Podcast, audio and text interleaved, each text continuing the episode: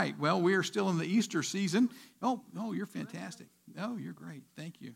So let me just say Christ is risen. He is risen indeed. Hallelujah. Amen. Well, this morning I do want to close out our, our well read teaching series on the Bible uh, by briefly addressing some of the questions you've been sending in over the last few weeks. Now, as I mentioned last week, the questions are pretty wide ranging. And so I can't possibly get to most of them, even, and I won't be able to do it in a whole lot of detail. But my hope is that in addressing the questions I am able to get to this morning, that I'll be able to do that in a way to give you some general insights and some general principles that can be helpful on a broader scale. And hopefully, we can get to maybe all of them at our Let's Talk About It sessions. So, having said all that, would you stand with me once again, please, as you're able, in honor of the Word of God? And just to get us focused and moving, we're going to read together Acts chapter 6, uh, Acts chapter 8, verses 26 to 31. Acts chapter 8, verses 26 to 31. Those of you with me in the Center for New Life, I'll read the plain text. If you'll join me in reading the highlighted portions, those of you worshiping with us virtually, just read the text as it pops up there on the screen. That way we'll walk through together. Acts chapter 8, beginning at verse 26, then, this is what the Bible says. Now, an angel of the Lord said to Philip, Go south to the road, the desert road that goes down from Jerusalem to Gaza. So he started out, and on his way, he met an Ethiopian eunuch, an important official in charge of all the treasury of Candace, queen of the Ethiopians. This man had gone to Jerusalem to worship, and on his way home was sitting in his chariot reading the book of Isaiah the prophet. The Spirit told Philip, Go to that chariot and stay near it. Then Philip ran up to the chariot and heard the man reading Isaiah the prophet. Do you understand what you're reading? Philip asked. How can I, he said, unless someone explains it to me? So he invited Philip to come up and sit with him. Praise the Lord, this is the word of the Lord, and you may be seated. Now, I open up with this passage this morning because it highlights really two important points related to the Bible in general. First, that for the Bible to do you any good whatsoever, you actually have to read it. Now, that should go without saying, but the truth is, there are Christians who spend more time arguing about the Bible than actually reading it. The encounter here in Acts chapter 8 ends with this Ethiopian eunuch believing the good news of the gospel and asking Philip to baptize him as a follower of Jesus. But it begins for this Ethiopian eunuch with his willingness to sit down and read the scripture. The second interesting thing I find in this encounter is that he needed someone to help him understand what he was reading. No doubt it was the Holy Spirit Himself who warmed his heart and opened his eyes and convinced him of the truth of the gospel. But the Spirit chose on this occasion to do a good deal of his work using Philip in the process. In other words, having questions about the Bible is normal, and from time to time we can all benefit from having someone walk us through a text. So, with that in mind, I want to jump right into some of the questions you've been sending in over the last few weeks. The answers to at least two of those questions actually flow really well out of the things I shared last week, so I want to start with those.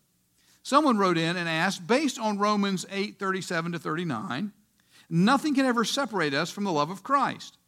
Yet Matthew 12 31 says that blasphemy of the Holy Spirit will never be forgiven. Is that contradictory? Now, this is a great question for us to consider because it highlights a common error, a common mistake that often leads people to see contradictions in the Bible where none exist. And frankly, it is exactly the same uh, error in context and in category that we looked at last week with regard to the message paraphrase of Acts 8:35. The context of the whole last chapter of Acts chapter 8 as I mentioned last week is set out for you in Acts 8 I mean, Acts uh, Romans 8 Romans 8 18 where Paul writes I consider that our present sufferings are not worth comparing with the glory that will be revealed in us. And so the rest of the chapter is about how to function in relation to the sufferings of this life. How to carry on with the, regard to the trials and the hardships that often come upon you from the outside, totally beyond your control. Again, as I noted last week, Paul writes in verse 35 of Romans 8 about affliction, distress, persecution, famine, nakedness, peril, and sword. In verse 36, he writes about being like sheep led to slaughter. In verses 38 and 39, he points out these powerful outside forces that impact us, like life and death, angels and demons, powers, and for that matter, anything else in all creation. Powerful things, hard things that can come upon you from the outside. And in other words, Romans chapter 8, at least this portion of Romans chapter 8, has nothing to do whatsoever with the sins you commit. As a result, there is no contradiction between this passage and Jesus' words about the unpardonable sin because this Romans passage is not about sin at all.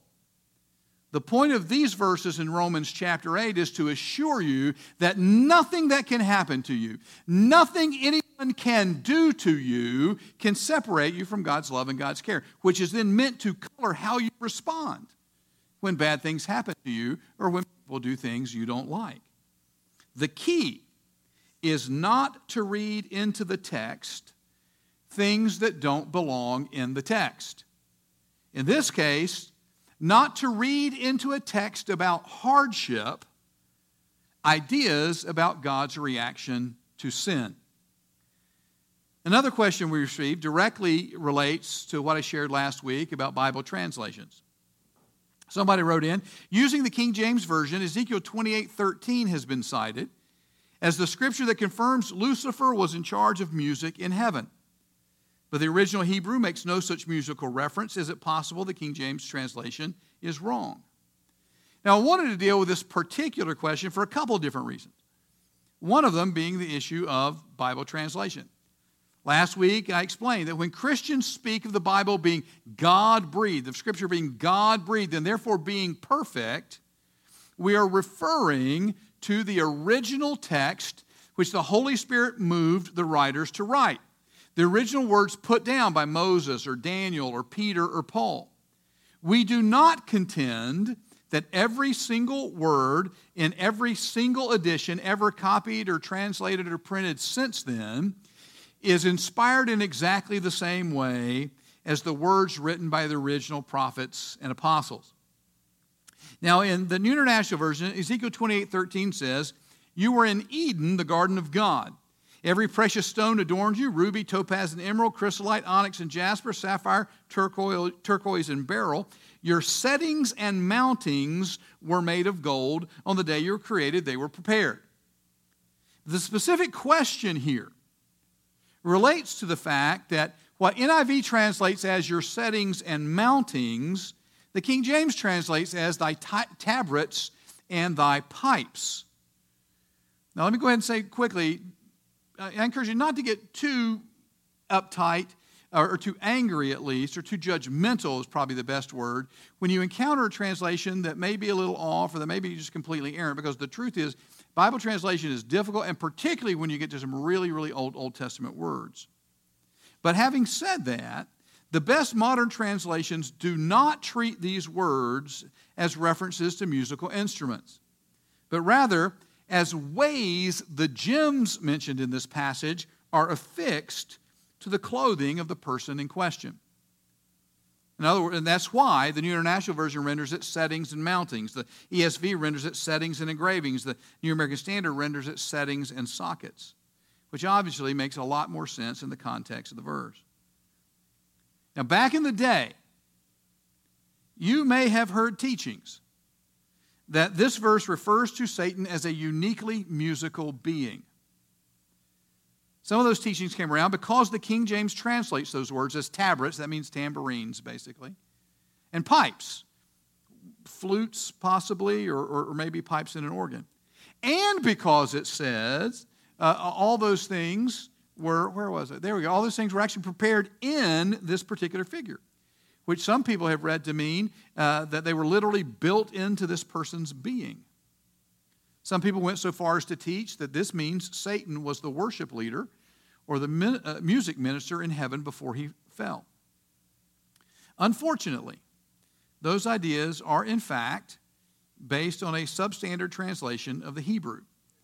And the truth is, this passage appears to have nothing really at all to do with music. So if you grew up with the teaching that Satan was once God's worship leader, you probably want to let that go. The other reason I wanted to deal with this question this morning, however, involves the tricky issue of interpreting Old Testament prophecy in general. Because the clear context of this entire section of Ezekiel is the pronouncement of judgment upon a particular man, specifically the king of Tyre, a powerful Phoenician city on the Mediterranean coast. In other words, this prophecy represents first and foremost God's judgment on that specific human king, and quite possibly nothing more. Now, some have suggested that it doubles as a prophecy about the origins of Satan, primarily because it says of this person, You were in Eden, the garden of God. And obviously, the human king of Tyre was not with Adam in the Garden of Eden.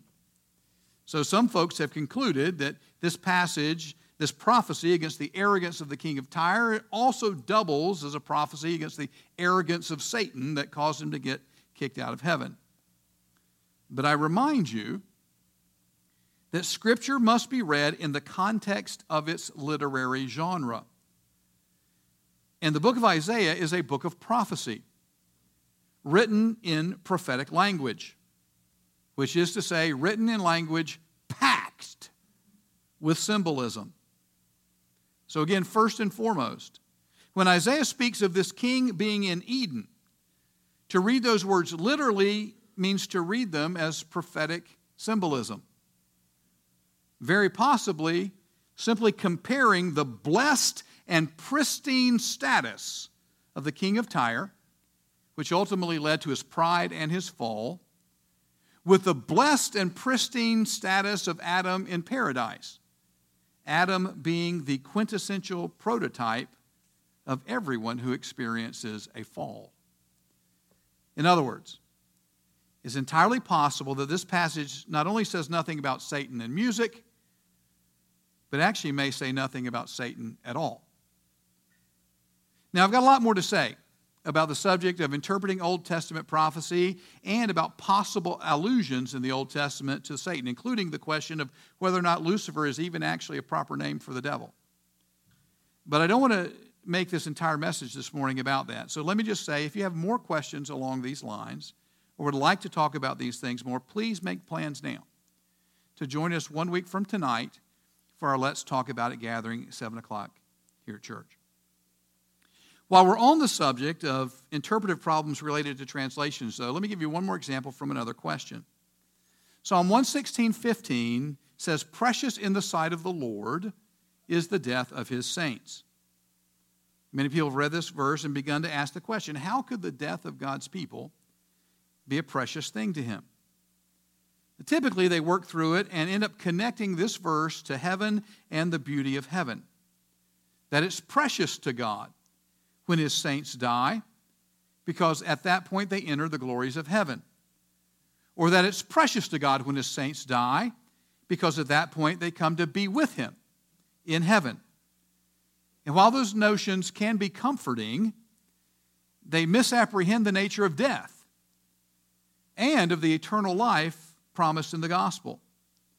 Once again, to, interp- to interpret a verse of Scripture well, one must interpret it in context.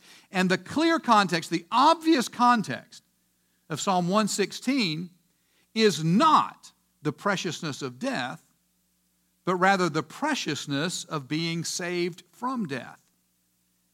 In verse 3, the psalmist writes, The cords of death entangled me. The anguish of the grave came upon me. And so, verse 4 Then I called on the name of the Lord, O Lord, save me. I'm about to die. We find the response in verse 6 When I was in great need, he saved me. And in verses 8 and 9, For you, O Lord, have delivered my soul from death, my eyes from tears, my feet from stumbling, that I may walk before the Lord, catch this, in the land of the living. In other words, the psalmist begged God not to die And God, in His mercy, responded and actually kept him from dying. And the rest of the psalm is an expression of His gratitude for that deliverance. Listen, the Bible is clear death is an enemy. According to the Apostle Paul, it's the last enemy that we will be destroyed. When Jesus returns and we receive immortal resurrection bodies. And according to Revelation 20, when death itself is cast into the lake of fire forever. The point is, we were not created for death. Death is a usurper that came into power in this world because of sin. So it always comes as something foreign. Yes, when a follower of God dies in Christ, he goes on to be with him in heaven in some disembodied form. But that's not the sort of life we were created for. And it's not the promise of the gospel. No doubt that has a certain beauty, but we were created for life in a body, which means the saints in heaven right now are waiting just like you and I are waiting for the fullness of the salvation that's still to come. So, if death is an enemy of the people of God, and this psalm is a celebration of life in this world, of God's deliverance of the psalmist from death. How come right in the middle of the psalm do we find precious in the sight of the Lord is the death of his saints? And the answer comes down to the word translated as precious. The word in Hebrew is yakar. It means precious in the sense of rare, costly, weighty, or expensive. It refers to things that are highly valued, things that are expensive. In other words, costly, weighty, of great consequence to God is the death of his saints. The death of God's people is not precious to God as something he loves or delights in. The death of his people is precious to God as something that's costly and weighty in other words, the death of a saint always matters to God. Is never something he looks at and yawns. Rather, in his sight, it's costly, it's weighty, it's consequential, a precious thing, never to be taken lightly. Finally, it was interesting to me that, at least in the initial round of questions that came forward when we asked for your questions, about 20% of them related to matters of Reformed theology.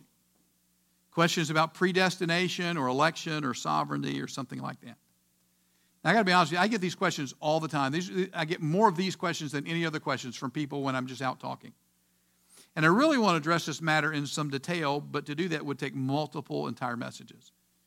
So, once again, let me say if you want to talk more about this, then I encourage you to plan to be here a week from tonight for our Let's Talk About It uh, session next week. Before I push into this subject, let me say right off the bat that I have great respect, tremendous respect for many of my brothers and sisters who approach the Bible and Christianity from a fundamentally reformed perspective.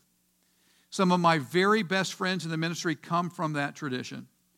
And by and large, I've found them to be wonderful people. People who love Jesus, love the Bible, and love theology. Additionally, let me just go ahead and say, in my opinion, the Westminster Confession of Faith is a brilliant, concise theological statement. Uh, it is remarkably internally consistent. But, in my opinion, one of the reasons it's so internally consistent is because of some fundamental errors that it's based on. That's why I believe addressing this particular issue is a great way to address the larger issue of reading things into a text. In other words, of starting with a predetermined opinion or a predetermined conclusion and then reading the text in such a way that it validates your predetermined position. When it comes to Reformed theology, part of the difficulty comes in how they define certain key terms, like foreknowledge, election, and sovereignty. Now, to be sure, these concepts and these words are in the Bible. The problem is that when they're used in the Bible, they simply do not mean what Calvinists insist they mean. Perhaps the bedrock of Reformed theology is Romans chapters 9 through 11, but a careful reading of those chapters, I believe, does more to refute five point Calvinism than to sustain it. First, let me remind you that Romans is a pastoral letter. It's a real letter from Paul to real first century Christians dealing with issues that are truly consequential to them. And chapters 9 through 11 are not an academic discussion of the theory or the doctrine of predestination. Rather, they are dealing with the pressing question now that Jesus has risen from the dead, what about the Jews? Are they saved because of their Jewishness? Or must they also believe in and follow Jesus? Now, if you hold to a hardcore election position from a reform perspective, the idea that God has immutably chosen long ago whom he will save and whom he will not, then frankly, the whole Jewish question is a real problem for you. In chapter 10, verse 2, the Apostle Paul virtually wails Brothers, my heart's desire and prayer to God for the Israelites is that they may be saved. And he goes on to talk about it in some detail. In Reformed language, Paul is saying, I want so badly for them to be among the elect. But the truth is, the Israelites were the original elect, the original chosen. In fact, God, uh, Paul got the term elect and chosen from his Jewish background. He simply imported it from his Hebrew history and his Pharisaic upbringing into the New Testament and uses it in that biblical way. So, if election meant what Reformed theology insists that it means immutable, unconditional election, and unchangeable predetermination by God that cannot be affected by anything you do then why is Paul, the primary New Testament user of the terms elect and predestination, why is Paul fretting over the Jews and their current salvation status? The answer is because, as used in the Bible, election doesn't mean what Reformed theology insists it means. It does mean that God always initiates. The salvation always begins with God and with God, an extension by God of His grace to you. It does not, however, mean that's the end of the story. God initiates, but you must respond, either in faith or lack of faith, either in obedience or lack of obedience. And so you read in this passage in Romans chapter 11 that the Jews found themselves broken off because of unbelief. Not because they were predestined to it, but because they responded improperly to God's grace. They were the first to be offered this grace, the first to be called, the first to be chosen. They were the original elect. But when they refused to believe the gospel, when they rejected God's grace as it unfolded in Jesus, they found themselves broken off. And, fascinatingly, this state does not have to be permanent. It is not immutably predestined because Paul goes on to write, and if they do not persist in unbelief, they'll be grafted in for God is able to graft them in again. The problem here is that often when people read the words in these passages, they define those words from a preset Calvinistic definition, not from the way the Bible is using them. In essence, Calvinists win the argument about their closed theological system by convincing people to read the Bible from within that closed system, defining the terms the way they have defined them. But listen, I can absolutely prove to you that cows fly if you agree with my definition that that's a cow. The way terms are defined matters. And, uh, and so it's important not to impose on a text a theological framework that prejudices the outcome of the reading. I can say a lot more, but I'm going to stop there for now, having barely scratched the surface of the questions you sent in. So let me say one more time. If you want to talk about this some more, if, if, if you want to get into this in some detail, if you want to argue and, and, uh, um, and provide contrary opinions, if you want to get into a whole bunch of other questions that I didn't even get to this morning, please plan uh, to be here uh, one week from tonight, uh, next Sunday night at 7 for our Let's Talk About It gathering. Uh, but for now, let's, uh, let's pray.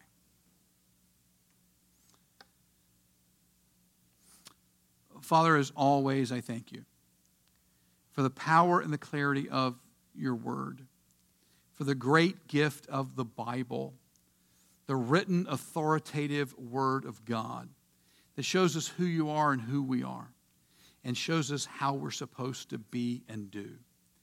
Lord, help us cherish this gift, love it, and eat it, and read it, and meditate on it, and share it, and, and, and ask about it, and work with it, and let it read us. Let it change and transform us into the people you've called us and created us to be. Help us with that, Father, we pray. In Jesus' name, amen and amen.